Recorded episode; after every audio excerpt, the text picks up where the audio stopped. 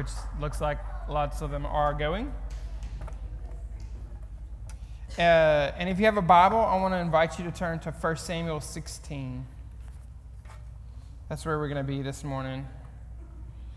Uh, again, my name is Russ. I am one of the pastors here at Soma, and we are so glad that you could come and find a home here. Um, it's really important for us as we kind of start the school year and get ready for everything that's going on um, with the fall. Um, we're in a series where we're talking about the kingdoms of Israel in the Old Testament. So we're specifically talking about King Saul, King David, King Solomon over the next few weeks. And one thing that we see over and over of the stories of the kings of Israel is that they are people who, the kings are people who sometimes they listen to God's voice and things work out well for them. But at other times, they try to build their own kingdom and it doesn't work out so well for them. Um, and that's a story of kings thousands of years ago, but that's also our own story. We may not be kings, but we sometimes want to run our own kingdom, to rule our life in the way that we want to rule it, and it doesn't work out so well for us sometimes. And part of us doing this is sometimes we put on a different show for people on the outside, uh, and we keep certain things to ourselves on the inside. Uh, I have three kids, and they are nine, seven, and four. And a lot of you know my kids, and you, you know that my youngest one, if, if there's something that is uh, that you would think a four year old girl would like, she likes that thing. Um, purses, dresses, makeup, dolls, lipstick, all of that stuff. Um, she was at my mom's this week and said that she wanted as many dresses as she could get. That's just the way she is. Um, but my nine year old daughter is different. Um, she's into different things, and um, all three of my kids are different, and if you know them, you kind of know the personality of my kids. And this isn't just true with my kids or any kids, this is true with all of us.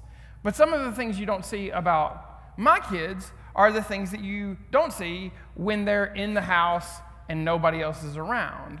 Like when I'm yelling at them for an hour to put clothes on because we have people coming over to our house and they still don't do that, right? Those are the things that you, you don't see. And as much, as much fun it is to talk about kids who do that, I think we do that as adults. We put on a show for other people to see, and inside there are just things going on. And that's what we're going to talk about this morning. Um, let's pray together.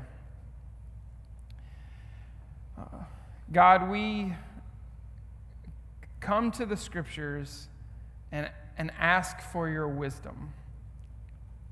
We pray that you would speak through these words that were written so long ago. We know that there's power in these words and we, we want to not just read them and learn about them, but we want to experience the power that comes with these stories and these words. So may we be moved by the power of this story this morning, and may it change who we are. In Jesus' name, amen. 1 Samuel 16, the first 13 verses of this chapter. Now the Lord said to Samuel, You have mourned long enough for Saul. I have rejected him as king of Israel. So fill your flask with olive oil and go to Bethlehem. Find a man named Jesse who lives there, for I have selected one of his sons to be my king. But Samuel asked, How can I do that? If Saul hears about it, he will kill me. Take a heifer with you, the Lord replied, and say that you have come to make a sacrifice to the Lord. Invite Jesse to the sacrifice, and I will show you which of his sons to anoint for me. So Samuel did as the Lord instructed. When he arrived at Bethlehem, the elders of the town came trembling to meet him. What's wrong? They asked. Do you come in peace? Yes, Samuel replied. I have come to sacrifice to the Lord. Purify yourselves and come with me to the sacrifice. Then Samuel performed the purification rite for Jesse and his sons and invited them to the sacrifice too. When they arrived, Samuel took one look at Eliab and thought, Surely this is the Lord's anointed. But the Lord said to Samuel, Don't judge by his appearance or height, for I have rejected him. The Lord doesn't see things the way you see them. People judge by outward appearance, but the Lord looks at the heart. Then Jesse told his son Abinadab to step forward and walk in front of Samuel. But Samuel said, This is not the one the Lord has chosen. Next, Jesse summoned Shimea, but Samuel said, Neither is this the one the Lord has chosen. In the same way, all seven of Jesse's sons were presented to Samuel, but Samuel said to Jesse, The Lord has not chosen any of these. Then Samuel asked, Are these all the sons you have? There is still the youngest, Jesse replied, but he's out in the fields washing the sheep and goats. Send for him at once, Samuel said. We will not sit down to eat until he arrives. So Jesse sent for him. He was dark and handsome with beautiful eyes. And the Lord said, This is the one, anoint him. So as David stood among his brothers, Samuel took the flask of olive oil he had brought and anointed David with the oil. And the Spirit of the Lord came powerfully upon David from that day on, and Samuel returned to Ramah. Now, this is uh, early on in the reign of Saul, who is the first king of Israel. And Saul is the people of Israel, when they first move into their land, they are ruled by judges sort of like a, a, a Supreme Court with no president. And God is the one who's kind of showing Israel how to be a people. But they keep looking at all the other countries and they say, We want a king. And so they keep asking for a king over and over. And God tells them, You do not want a king. You do not need a king. But they keep asking for it over and over and finally, God, even though He knows the king is not going to be good for them, He gives them what they want because they want to be like everybody else. And so He gives them a king. And Saul is the first king. And Saul is everything that you would imagine a king to be. He is the oldest in his family, he's strong, he's handsome, he is a, a powerful ruler. But pretty early in Saul's reign, he starts being selfish. He lets, he lets his position um, kind of dictate what he does. And God says, I'm not going to deal with this anymore. I'm already choosing somebody to come up behind Saul and be a new, different type of ruler. And so he speaks to Samuel, the prophet, and tells Samuel to find a replacement for Saul, even though Saul is still the king. And Samuel is nervous about this because if Saul finds out that Samuel is already looking for his replacement, then he knows Saul's going to have him killed. And the people are nervous about it in uh, Bethlehem, where Jesse is from, because they know Samuel's a prophet, and sometimes prophets can have good news, but sometimes they can have bad news. And Jesse goes and he finds, or Samuel goes and he finds Jesse's son as a replacement for Saul while Saul is still on the throne. And they go through all these different sons. And when they when they go through all of them, Samuel says, "There's this is none of these are going to be king, so you must have another son." And and Jesse says, "I have the the young one, and he's out tending the sheep, and but he's not he's not king material. He's too young." And Jesse says, "Go get him." And when his son David shows up, Samuel says, This is the one. This is the one that God has called to be king.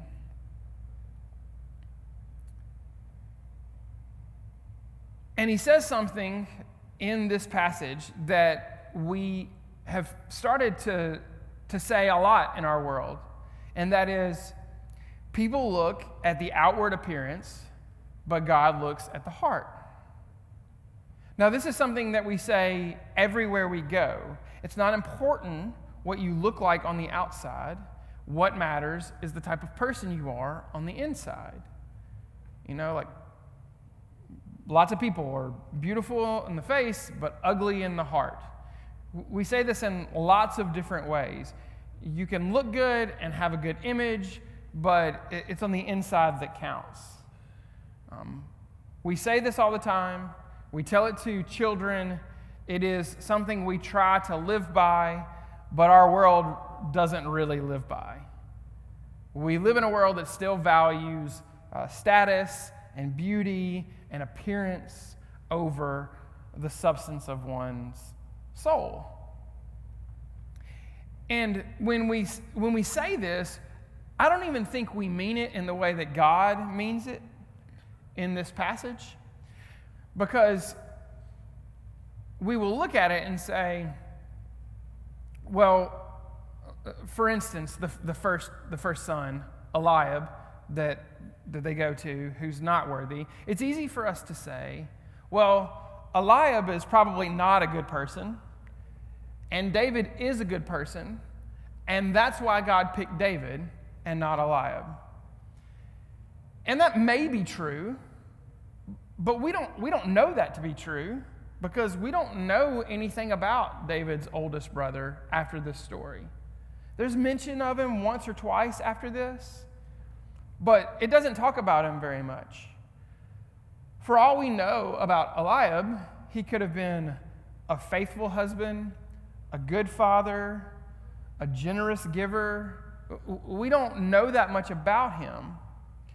And as we're going to see in the next couple weeks, David is not a good guy in a lot of circumstances.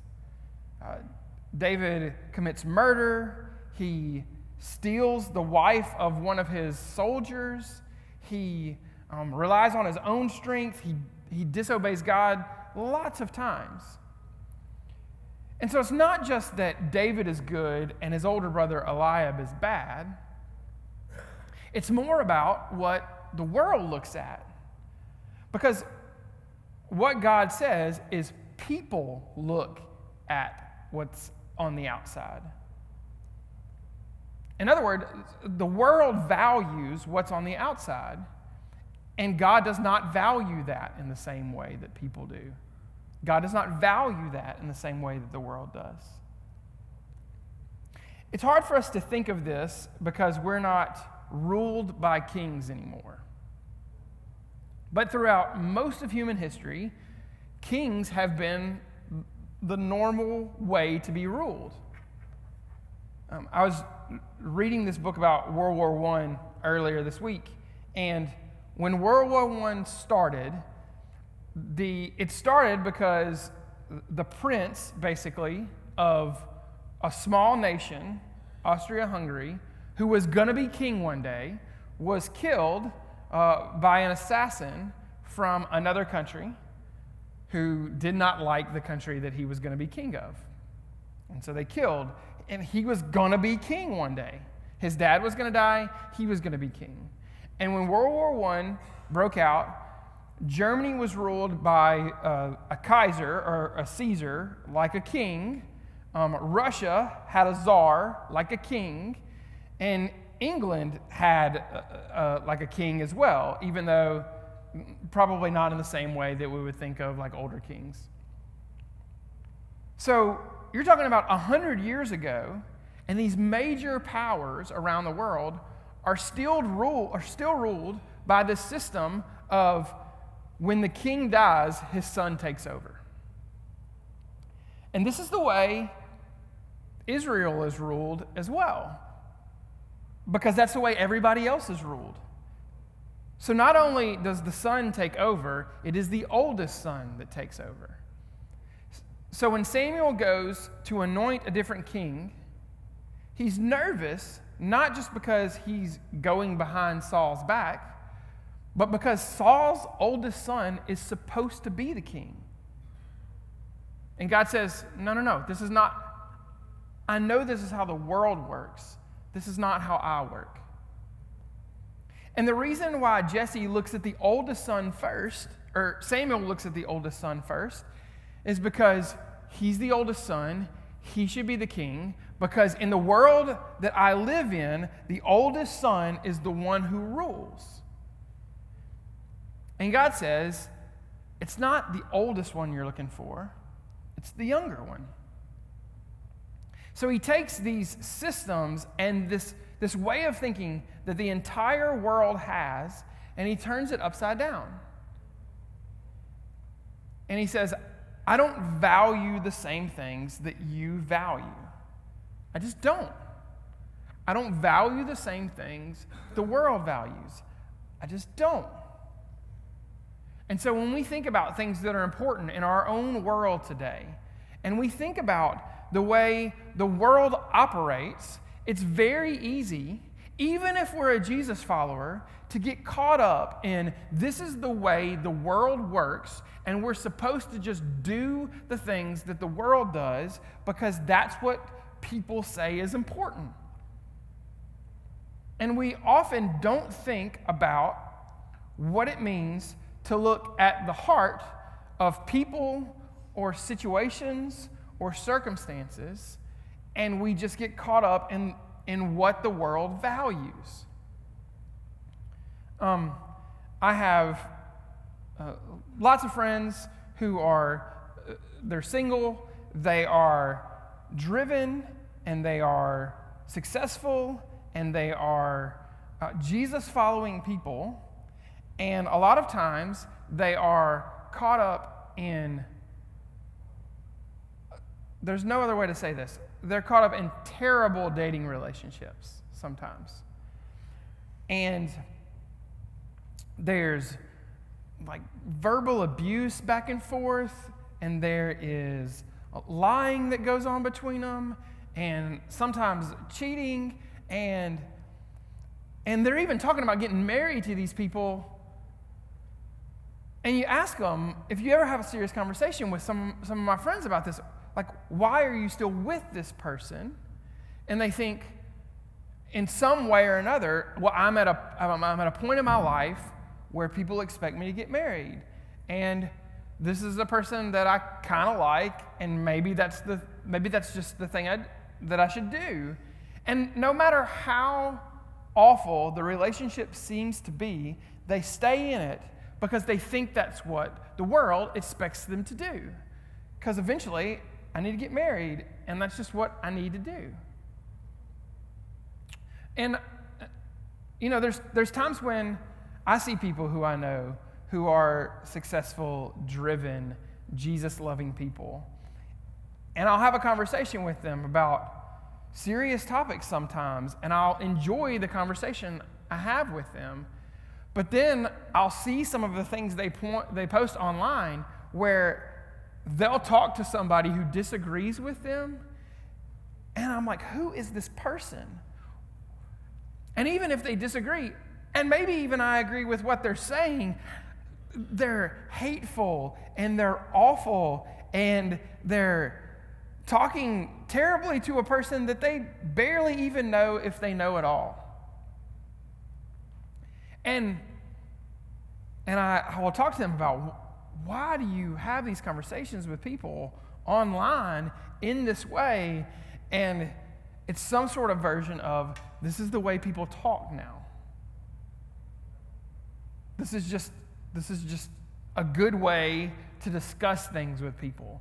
When I don't know anybody who's read like a Twitter post and be like, I totally changed my mind on this topic, and I'm so glad this, per- this person showed me the light. Right? That's not the way this works, but you see people say awful things about each other who don't even know each other because that's the way the world works.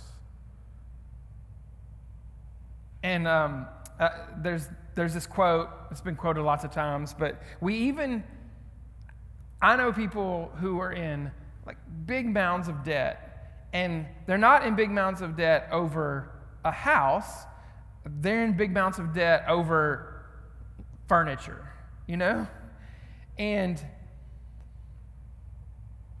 it, it, reminds me of this quote that I read one time that has been quoted a lot. And it, it's a lot of times, particularly here in the U.S., we buy things we don't need with money that we don't have to impress people that we don't like or sometimes we don't even know.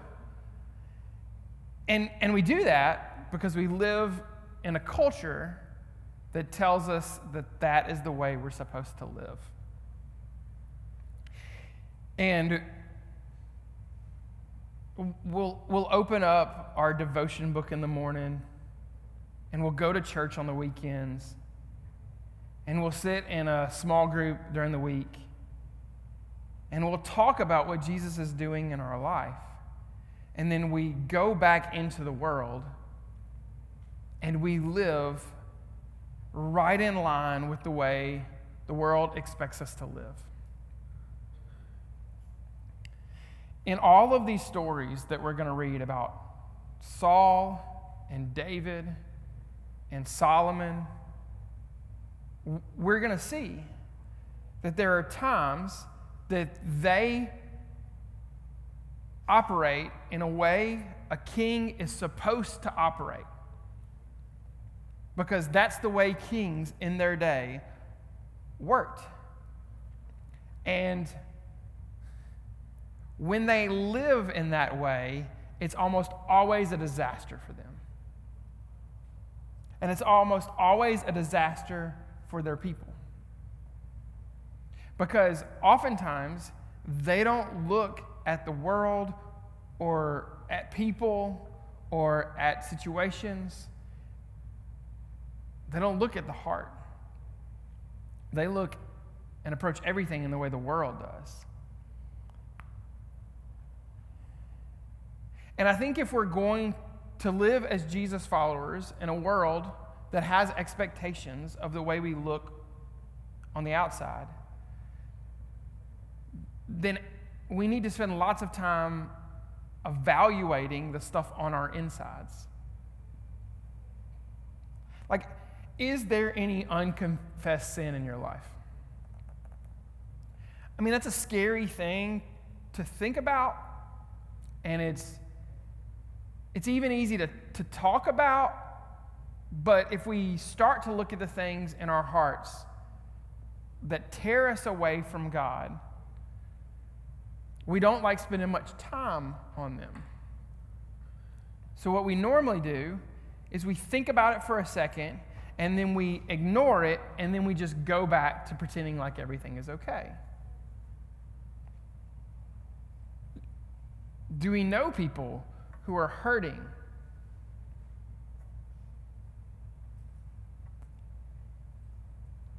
And are we scared to really dig down into the messy parts of their lives because it's easier to just talk about the weather.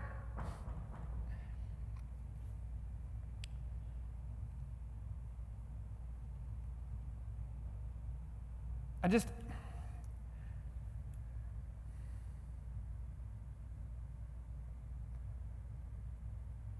I think it's really easy to talk about what's going on the outside and really hard to talk about what's going on in our hearts and in the hearts of people we love that causes so much devastation in the world. Um, and we even do this with the way we talk about um, social topics or politics, or we, we talk about these big, giant things that a lot of times are out of our control to do anything, but then we refuse to get engaged in the dark places in our own cities, in our own communities, and even in our own homes. And if we are going to be a people who live as Jesus lived and who change the world, which is what we want to do, then sometimes we have to make our own beds. And sometimes we have to clean our own rooms.